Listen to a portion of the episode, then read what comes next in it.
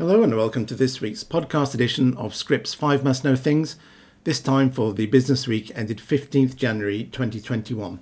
I'm Ian Haydock.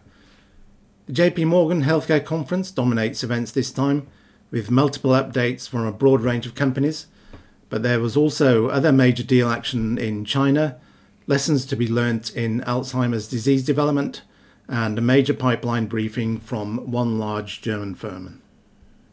Among the highlights from days 1 and 2 of JPM, the Scrip team reported how Amgen continues to be under pressure to generate new drugs and engage in business development that can contribute significant revenue growth, as several blockbuster products face ongoing competition from generics and biosimilars. As expected during the Q&A portion of the company's JPM presentation, CEO Bob Bradway was asked about the company's deal-making prospects this year. We have a world class business development effort, Bradway said. We are focused on finding opportunities to invest in our business internally and externally. We recognize there's great innovation around the world now in the biotech area, so we are canvassing opportunities that we think are a good fit strategically. He continued that we have maintained a strong balance sheet so that we can do deals at a variety of different sizes. I'd remind you that a little over a year ago now, we committed about a total of $19 billion externally. Of course, Otezla was the biggest piece of that, but it's a reflection that we are prepared to invest in attractive opportunities in our space. Gilead Sciences also grabbed attention on the first day of JPM by raising its 2020 sales guidance by about $1 billion, driven by increased sales of Veklury as the COVID 19 pandemic surged again during the fourth quarter, but also from a continued upward trajectory for top selling one pill combination HIV therapy, Biktarvy, CEO Daniel O'Day said. The executive said 2020 was a year Gilead would not want to repeat for a variety of reasons but he took pride in how the company both addressed the pandemic and also acted on its other priorities, including 18 significant deals headlined by the $21 billion acquisition of Immunomedics that brought in Trodelvy. O'Day called Trodelvy a transformational medicine for our oncology portfolio, outlining plans to develop the antibody drug conjugate beyond its initial indication of third line metastatic triple negative breast cancer to 10 tumour types in total as well as ulcerative colitis. Discussions on drug pricing were few and far between in the initial days of the JPM conference, but Pfizer CEO Albert Bourla was asked his thoughts on the topic during a presentation on 12 January. We have arrived in a situation that we need to reform, that needs to change, he said. I think it has become a unanimous concern for all of us, Bourla added. If you ask any of my peers and good friends, they will tell you that one of the highest concerns is that in the US, patients are getting their medicines as if they don't have insurance, although they do have it. Industry supports US policy changes that would reduce out of pocket costs for patients and improve patient affordability, rebate reform, for example, but strongly opposes other policies that have been introduced, like an international pricing benchmark.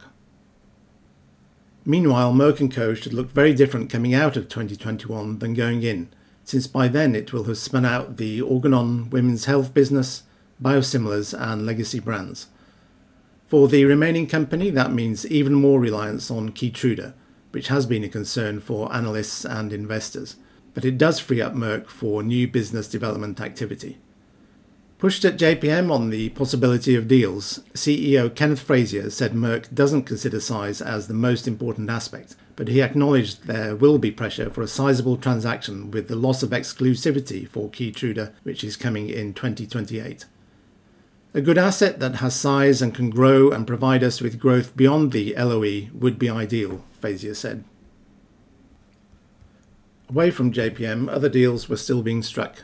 Days after BeiGene obtained national insurance coverage for the drug in China, the Beijing based firm reached a partnership with Swiss pharma giant Novartis to develop and commercialize its anti PD 1 antibody tislelizumab in the US, Canada, Mexico, Russia, Japan, the EU, UK, and other European markets. BeiGene will receive $650 million upfront and is eligible for up to $1.3 billion based on regulatory milestones and 250 million in sales milestone payments, plus royalties on future sales in the licensed territories. Brian Yang reports from Beijing that the two companies will jointly develop the immuno-oncology therapy in these markets, with Novartis responsible for regulatory submissions and commercialization. BeiGene has an option to co-detail the product in North America, funded in part by Novartis, while both are free to conduct studies with potential combinations. This is actually not the first time for BeiGene to reach a global deal for the drug, as in September 2017 it signed up with US biotech Celgene in an agreement worth 1.39 billion.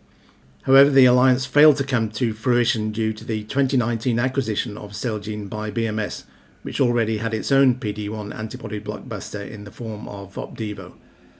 Since this deal fell apart, BeiGene has been looking for a new partner to take its asset global in part due to the extremely competitive IO sector in China, where there are already multiple local and multinational players, and competition is only set to become more crowded. Returning to JPM, Lilly has learned a lot about what it takes to fail in Alzheimer's disease drug development, but has applied those lessons to its next generation anti amyloid antibody, donanemab, CEO David Ricks said on the second day of the conference. Ricks described how the company used what it learned to design the phase 2 Trailblazer clinical trials of donanemab for success, as seen in positive top-line results from the first study, which were reported on the first day of the virtual meeting. Mandy Jackson in San Diego writes that it remains to be seen whether the US FDA and other regulators will be receptive to Lilly's approach. But Ricks said on 12 January that the company will submit data from the first pivotal phase 2 trial to the FDA while continuing to enroll patients in the second pivotal phase 2 trial. The company will raise the question of whether accelerated approval based on the completed Trailblazer ALZ study may be possible with the condition that the Phase 2 Trailblazer ALZ 2 trial or a larger Phase 3 study confirm the prior results. Donanemab targets a modified form of beta amyloid called N3PG and slowed Alzheimer's disease progression by 32% relative to placebo, as measured by a composite primary endpoint measuring cognition and function in the 272 patient Trailblazer ALZ study. Results from the roughly 500 patient Trailblazer ALZ 2 study are not expected until 2023. Finally, Bayer has been discussing some of the 50 projects in its clinical development portfolio, including the promise offered by its newly established cell and gene therapy platform. At a virtual Pharma Media Day, the German major highlighted in particular its efforts to advance a promising mid stage program of investigational factor 11 targeting anticoagulants. First up was a small molecule oral FXI inhibitor codenamed BAY2433334, which has begun a phase 2B program called Pacific, which is looking at the prevention of major cardiac events and stroke and aims to enroll more than 4,000 patients. The firm is also enthusiastic about the prospects for an anti FXI antibody and an FXI ligand conjugated antisense oligonucleotide, which is being developed under license from Ionis and which is in phase 2 trials in patients with end stage kidney disease.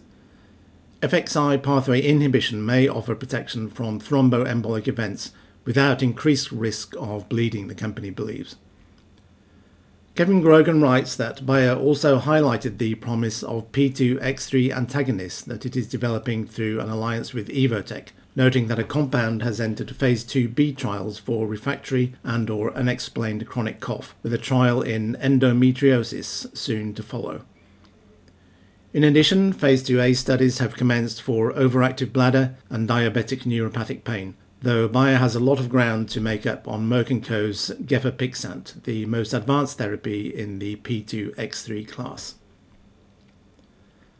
That's all for this week. Thanks for listening. Links to all these stories in full are given in the article accompanying this podcast. And also don't forget to check out Scrip's sister publication, The Pink Sheet, for all your needs on policy and regulatory insights. Bye for now.